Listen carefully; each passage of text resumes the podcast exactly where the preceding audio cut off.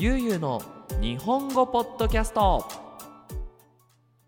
はい皆さんこんにちは。ゆうの日本語ポッドキャストのお時間です。皆さん元気にしていますでしょうか、えー今日は2023年1月13日、えー昼の1時にこのポッドキャストを撮っています。はいちょうど昨日ですね、えー YouTube のコメントをチェックしながらあのコメントを返していたんですけども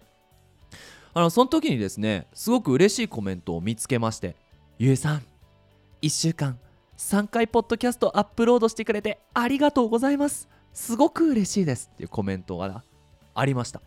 嬉しいじゃないですか。いや正直ね僕この1週間に何回もポッドキャストアップロードするの不安だったんですよ。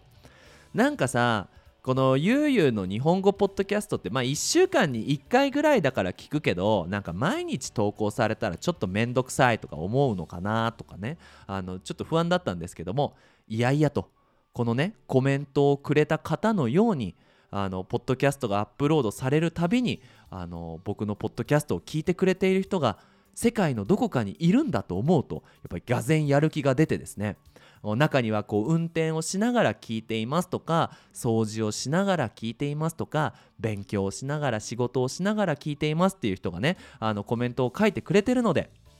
皆さんのねところにこのポッドキャストを届けるのはすごく嬉しいことだなと思いまして4回目いきたいと思います。はい。あのーちょっとねえっ、と簡単な自慢をまたさせてください。あのゆうゆうの日本語ポッドキャストの YouTube チャンネルですね。こちらのチャンネル日本語で書いてくださったコメントには100%返信をしています。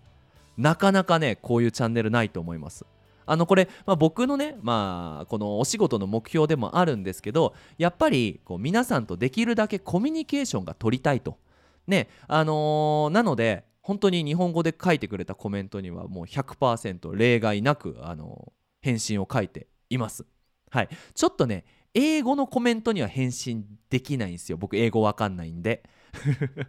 いやいや勉強しろよって感じですけどね。はい。ということでねあのそういうことを知らなかったっていう人はぜひぜひこのポッドキャストを聞き終わったら YouTube チャンネルを開けて好きなポッドキャストに日本語でコメントを書いてください。うん。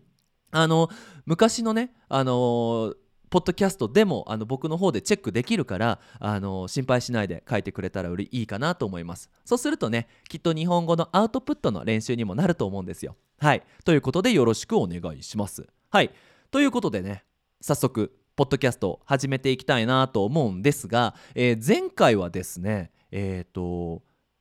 運を良くするためにはラッキーな人になるためにはっていうポッドキャストを撮っていきました。結構真面目なトークですね。はい。今日はですねオタク全開であのですね、あの僕、あのオタクなんですよ。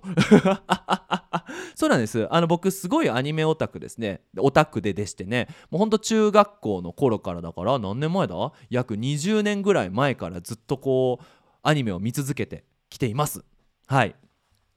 まあ、それぐらいアニメが好きなんですけども今日はその中でもねあの僕の最近ハマっていたアニメについてお話ししたいと思います。なんだよ。アニメの話か。つまんねえなって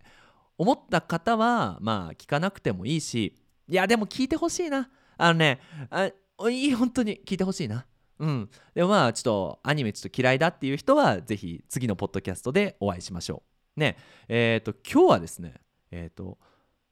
秋アニメ。2022年。秋秋のアニメの中で僕が一番好きだった「ボッチ・ザ・ロック」というアニメを紹介したいと思います。見たことある人も見たことない人も聞いてくれると嬉しいです。はい。ということでよろしくお願いします。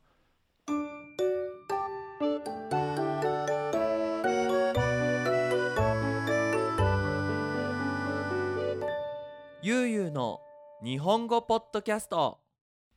はい。ということでですねこの「ぼっち・ザ・ロック」っていうのはぼっち一人ぼっちロックはあの音楽のねじゃじゃーんっていうあのロックですね。あのー一人ぼっちの人がロックをやるっていうまあタイトルですわな。これどういうストーリーかっていうと主人公は女の子です。高校生の女の子。でこの女の子は人と話すことがすごく苦手。コミュニケーション能力がない女の子なんですがギターがめちゃくちゃ上手なんですよ。はい。なんでかっていうと、まあ、ギターを弾けるようになれば人気者になれる友達が増えるんじゃないかと思って頑張ってギターの練習をしてですねで、えー、と高校に入ってそのバンドを組んで、まあ、その音楽をねこうやりながら成長していくっていうようなストーリーです。あのね日常系って言って特に大きなドラマもないあのアニメなんですけども僕はそういうアニメがすごく好きでですでしてねあの でしてねうんあのなていうのかなすごくリラックスできるんですよ。やっぱさアニメを見る時ぐらいさその肩の力を抜いてさふふって見たいんですよね。でその中にもすごくこう人生ポジティブになるようなメッセージだったりとかなんかすごく大切なこともあるしとにかく笑えるしなんかいい気持ちになる。なんかよく、ね、学生の方がよく使ういい気持ちになる。すごくハッピーになるねアニメだと思います。はい。で、えーと、まずはじめにこのアニメねえーと、僕がねまあ過去5年だね。ここ最近5年で見てきたアニメで多分一番好きなアニメです。うん。まあ大体さワンクールえーと、春アニメ夏アニメ秋アニメって冬アニメって大体4回クールがあるんだけど、まあ、その1クールで大体5つぐらいアニメを見るんですよ。でそうすると単純計算、えー、1年間に、えー、5×42020 20のアニメで5年間だから100見てきた100個のアニメの中で一番良かったですね。うん、まずはじめのこの何が良かったかポイント1つ目はキャラクターがいい。はいあのー、まあ、本当にね魅力的なキャラクターがいっぱいいるんだけどもうそのキャラクターの説明だけで1時間ぐらい話せちゃうので今回はあの主人公、ね、の女の子とその、えー、主人公の女の子が所属しているバンドのメンバー4人を紹介したいと思います。はい、まず主人公の女の子この子、えーと、ひとりちゃんって言います。はいでえっ、ー、とアニメの中ではねぼっちちゃんっていうあだ名がねニックネームがあるんですけどもさっきも言った通りコミショキャラです。あの人と話すのが苦手なキャラ。うん。あのー、やっぱりねアニメ好きな人って、えーと、人と話すのが苦手って感じちゃってる人が多い、まあ、僕もその一人だったんですけども、えーとすごく気持ちが分かりますよね。うん、であのコミショ系のアニメって結構あるんですよ正直ね。うん、でその中でもすごくねキャラクターが濃いんですよ。分かる分かるっていうポイントとめっちゃオリジナリティがあるっていうこの2つを両立している2つがあるキャラクターってなかなか珍しい。どういうことかっていうとあの本当に話せないんですよ。うん、なんかそのバンドのメンバーですらちょっとこううまく話せないで話せない人って何にも考えていないんじゃなくて逆にいろんなことを考えすぎてるから言葉に出ないんですよね。うん、例えばあのね「ゆうすけくんおはよう」あああ綺麗な女の子。えー、英子ちゃん。あー嬉しい。でもあなんて返したらいいんだろう。おはようとか？なんかあえなんか髪型変えてる。あでも髪型変えてるねとか。髪型綺麗だねとか言ったら勘違いされてなんかわこいつ気持ち悪いって思われたらどうしよう。あじゃあでもあああーみたいな感じであこう考えすぎちゃって話せないと。わかるかな？わかるかな？うんなそういうのがねうまく表現されていて、まあ、そういう性格っていうのを、まあ、アニメの中でよくこう見えるようにしてあるわけなんですね。でそれだけじゃなくてそのパニックになった結果変なことをしちゃうんですよ。なんか急に大きい声を出してしまったりとかあのー、なんだろうなえー、まあアニメのねそのシーンの中で、えーとまあ、あるライブハウスでお仕事をすることになるんですけどそのライブハウスの店長さんが結構こう何て言うのかな女の方なんだけどかっこいい系のちょっとクールお姉さんみたいなあの店長さんなんですけどあのひとりちゃんはめちゃめちゃ怖いわけですよ。あこの人めっちゃ怒ってるって怒ってないのにね怒ってるどうしようみたいなねでその店長さんの前で犬がさ遊ぶ時にお腹を見せるじゃないですか、うん、そういうポーズをしちゃうんですよ。え何やってんの？って言ったらあの犬犬が服従する。もあなたはオーナーです。私は何も悪いことしません。逆らいませんっていうポーズですみたいなのをしちゃうんですね。やっぱりその友達がほとんどいなくて話したことがないから何をしたらいいか分かんなくて普通の人ではやらないようなとんでもないことをしてしまう。これはねすごくキャラクターとして可愛いし面白いしあのー、いないんだけどいそうだなって思っちゃう。これがねいいキャラクターの条件ですよね。はい。でさっきも言ったんですけどその本当に友達がいないんですよ。であのよくねコミショ系のアニメでね「あのコミさんはコミショっていうあの今ネットフリックスでも見られますけどあのコミさんっていうねすごい綺麗な女の方があのコミュニケーション苦手なんだけどでもすごい友達が増えてくわけなんですよ。でんだよ結局幸せになんのかよみたいな感じで見てしまったんですけどこのひとりちゃんに関してはもうずっと友達いないんですよ。うんそうねなんかそれもすごくリアリティがあってでもやっぱなんだろうなこういうさコミュニケーションが苦手なキャラクターに友達ができてしまったらそれはゴールになってしまうわけじゃないですか。だからそのゴールがまだないっていうのが、まあ、これも一つこうひとりちゃんの魅力かなっていうふうに。ね、だから僕たちは応援したくなるわけですよね。ひとりちゃんを見て。頑張れって。うん。でなんだけどギャップがあると。めちゃめちゃギターがうまいんですよ。はい。これねまあ後でまあお話をしようと詳しくお話をしようと思うんですけどその、まあ、友達を作るためにあのバンドをやってね有名になればその友達が増えると思ってすげえギターの練習をしてですねあのギターをやるんですけどそれがすごくうまい。だからこの何て言うのかな人とコミュニケーションができない友達がいないんだけどギターが上手っていうこのうまくギター使えてないじゃんっていうのがこのひとりちゃんの伸びしろ。これからその話が面白くなったりそのひとりちゃんがいい人生を送れるようになるためのスペースになってるわけですよね、うん、それを見せられるっていうのがねすごくいいのかなと思います。はい。そして2人目。2人目は、えーと、にじかちゃんっていう女の子です。これは、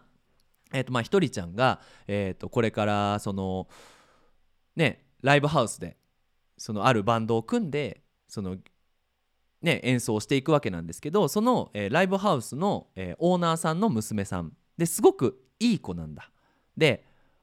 お姉さんキャラなんですよね。こうやっぱそのメインのバンドのメンバーが4人いてでやっぱ中には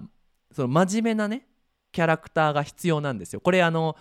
この間コメディのお話をした時にあのボケとツッコミってね変なことをしてでその変なことをしたことに対して誰かが「おいそれは違うだろ」って言わなきゃいけないと。それが日本のそのコメディのスタイルなんだけどこのツッコミキャラですね。うん。なんだけどすごく柔らかいと。で基本的にねこういう日常系アニメのそのなんね真面目キャラっていうのは結構元気だったりとかあの強い系の性格の人が多いんですけどにじかちゃんすごい柔らかい性格のねすごい優しそうな人なんですよね。でちなみにこのにじかちゃんのおかげでこのひとりちゃんは、えーとライブハウスでギターを弾けるようになっていきます。はい。なあのにじかちゃんのね魅力も話し出すともうすごくポッドキャストが長くなってしまうので次のキャラクターに行きたいと思うんですけど、えー、次はですねりょうさん。りょうちゃん。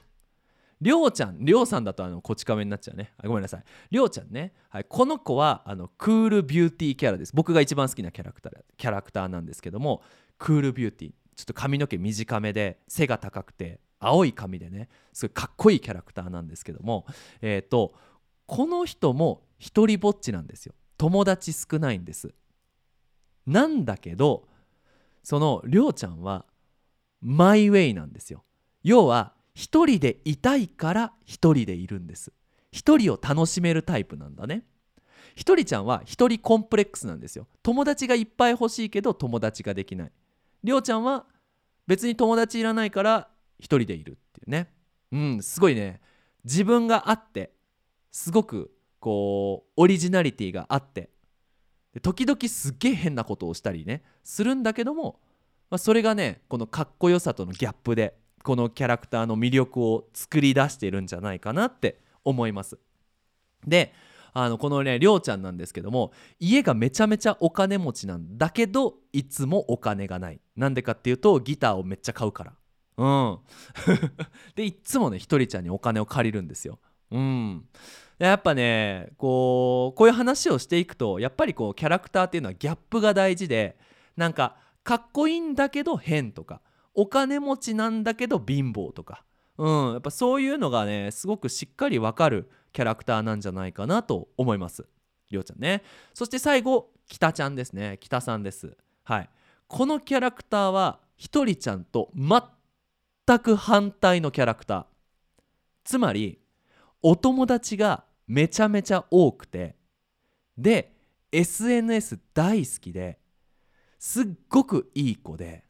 うん。そう。周りからめちゃめちゃ人気のあるもうクラスで一番キラキラしてるキャラクターなんですよ。なのでいっつもぼっちちゃんをめっちゃ優しい子で優しくするんだけどそれがぼっちちゃんぼっちちゃんひとりちゃんをね傷つけてしまうという。これがまた面白いこの2人のコンビなんですけども歌がうまくてですねあのメインボーカルをやります。はい。なのでそのこう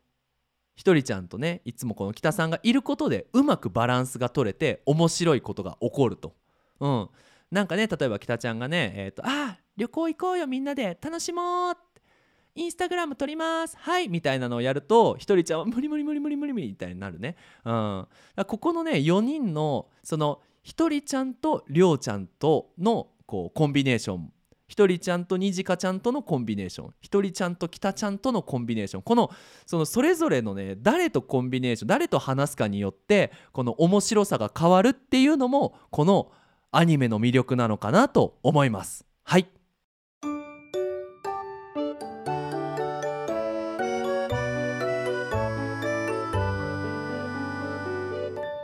ゆうゆうの日本語ポッドキャスト。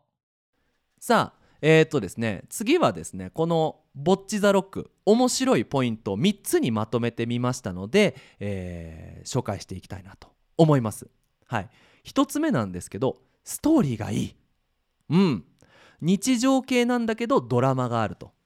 でなんでかっていうとねこのぼっちちゃんねぼっちちゃんひとりちゃんねひとりちゃんのニックネームはぼっちちゃんだこれはぼっちちゃんにしますねこのぼっちちゃんね友達がいないと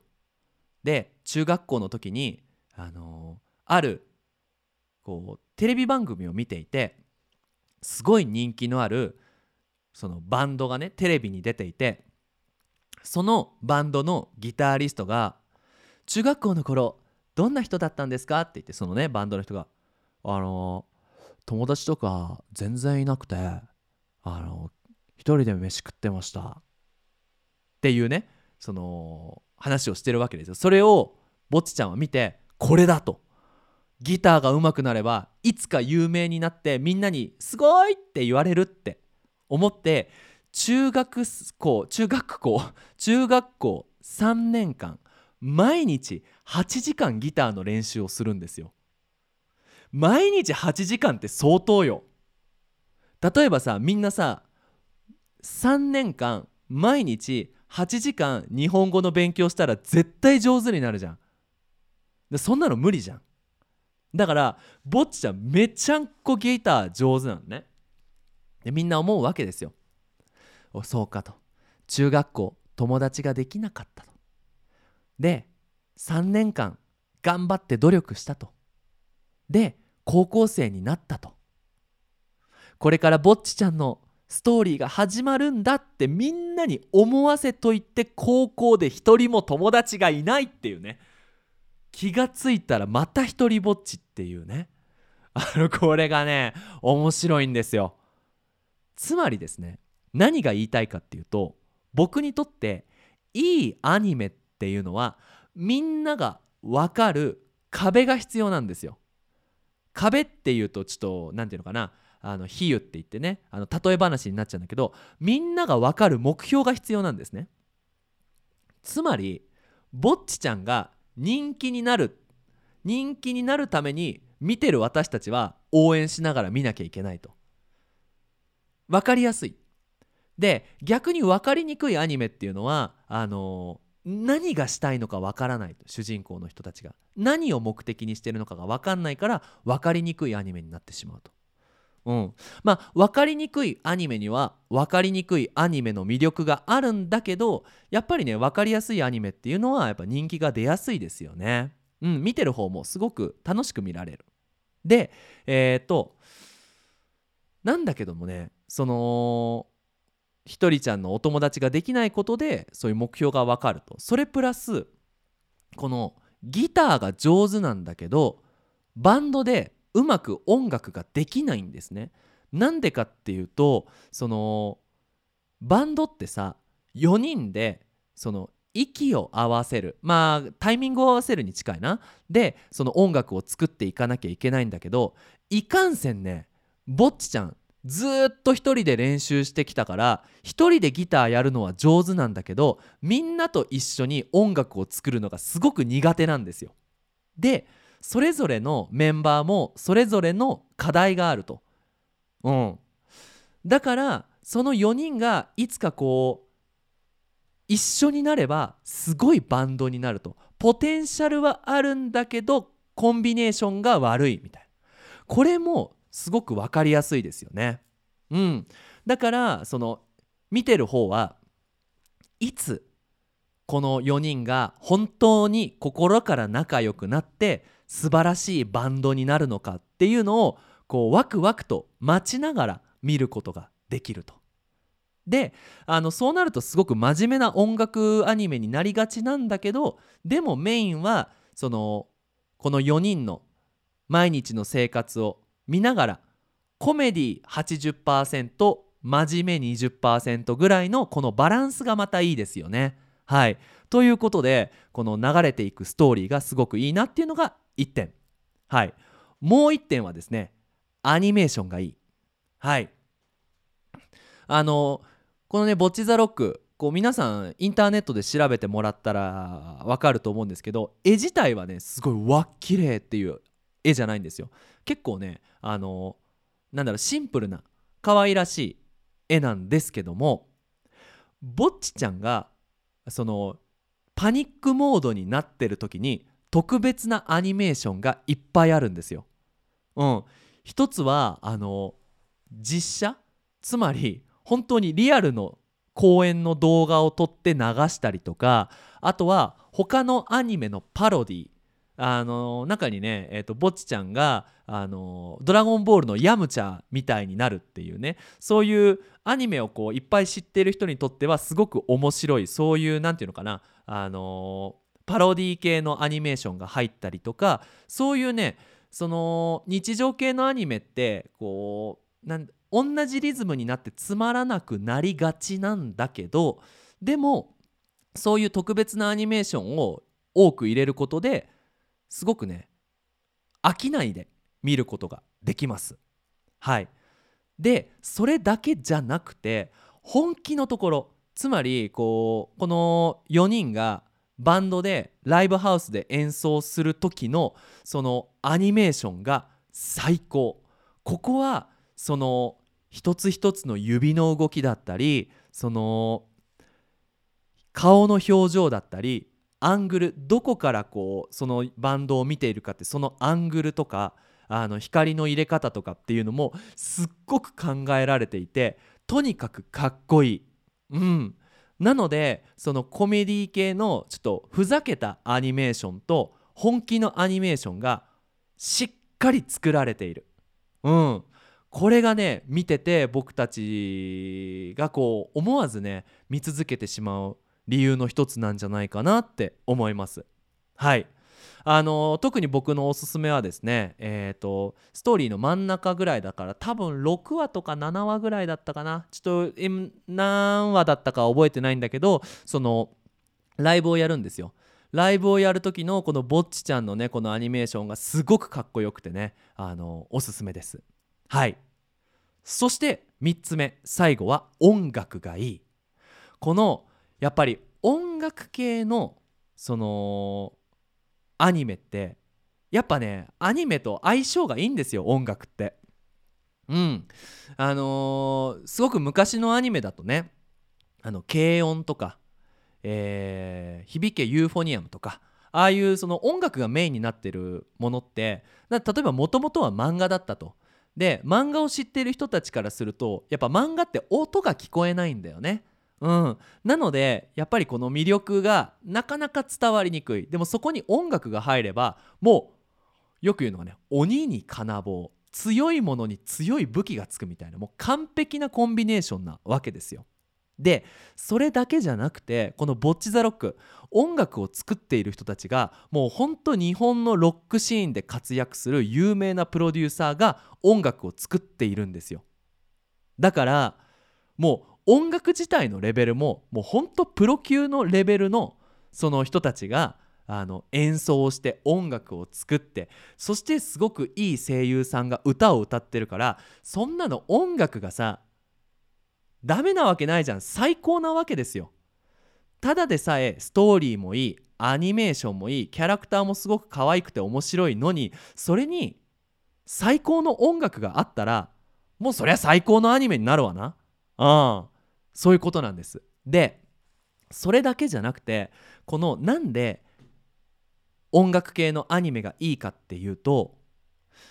僕たち見ている側からすると一人一人の毎日の生活だったりその人のパーソナリティだったりその人の悩んでいること目標それが全部わかるわけなんですよ。例えばさみんなねそのリアルで好きなバンドとかあるかな？ねえっ、とバンプ・オブ・チキンが好きとかさえっ、とラッドウィンプスが好きとかさあのいろんなバンドが好きな人いると思うんですけどメンバー一人一人の顔と名前性格悩んでること好きなこと毎日してること分かんないよね。僕も分かんない。よく聞くバンドでも本当にファンじゃないとそこまで知れないわけですよ。でもアニメでそれを見るとそれがわかるから同じ音楽を聴くでもこう応援したいっていう気持ちとこうすごいって思う気持ちとその実際に弾いているのはそのアニメのキャラクターじゃないんだけどでもアニメ上ではさアニメキャラクターが動いて音楽を奏でているわけなのでそのすごいなっていう感動がもう2倍3倍にもなると。うん。だからねやっぱ音楽系のアニメっていいなって思いますけどもうん。なかなかない聴き方ができるんだよね。うん。そう。みんながそのファンになろうと思って頑張ってこうねそのライブに行ったりとかその人たちが出てる雑誌を買うとかそういうことをしなくてただ普通にアニメを見ているだけでファンにさせられていてでその中でアニメでライブが見れちゃうっていうね。もう最高ですよ。はい。あのねぜひぜひあのそういうねアニメを見てから今 Google ミュージックでねあのこのバンドこれ結束バンドっていう名前のバンドなんですけどこの「ボチ・ザ・ロック」の結束バンドのアルバムがね出ていますのでぜひぜひ聴いてもらったらいいかなと思います。やっぱりねそのすごく有名なねあの本当にタレント能力才能のあるプロデューサーたちが作ってるもんでいろんなタイプの音楽がねすごく作り込まれていてもう聴くだけでね嬉しい気持ちになったり懐かしい気持ちになったり頑張ろうっていう気持ちになったりうんする音楽がたくさんありますのでこちらのアルバムの方も聴いてもらったらいいかなと思います。はい。さあということでですね今回は、えー僕の大好きなアニメゆうゆうオタクバージョン。なんかうまく声出なかったな。あのゆうゆうオタクバージョンということでね好きなアニメを心からあの話してみましたけどもいかがだったでしょうか？これねぜひこのポッドキャストが YouTube にアップロードされる時には見たよとかさ見てみるよとかそういうコメントを書いてくれると嬉しいなと思います。あのですね実は僕があの以前撮ったポッドキャストそして YouTube にもアップロードされているあのゆるキャンっていうアニメを紹介した、えー YouTube 動画にですねあのゆうゆうさんのこのポッドキャストを聞いてゆるキャン見てみました。めちゃめちゃ面白いしゆうゆうさんのこのポッドキャストが分かる分かるって感じでもう一回聞いてみて面白かったっていうコメントをね読みまして。あのやっぱすごく嬉しいなと思いました。はい。ぼっちザロックもそういうコメントが来ると嬉しいなと思います。はい。最後にお知らせをさせてください、えー、ゆうの日本語ポッドキャストではパトレオンやっております、え1週間に一度スクリプトがダウンロードできる20ドルのサポートと、えーリクエストができる、え1ヶ月1ドルのサポートがあります。そして、えっと、グループレッスンもやっております、えー土曜日の日本時間の土曜日の朝日曜日の朝に、えーグループレッスンやっておりますので、えー興味がある方はぜひぜひゆう日本語アットマーク gmail.com まで、えーインフォメーション欲しいですっていう連絡をしてください。はい。そしてこの YouTube チャンネルもありますのでそちらの方の登録もよろしくお願いします。ということで引き続き日本語の勉強頑張ってください。それじゃあまたね。バイバイ。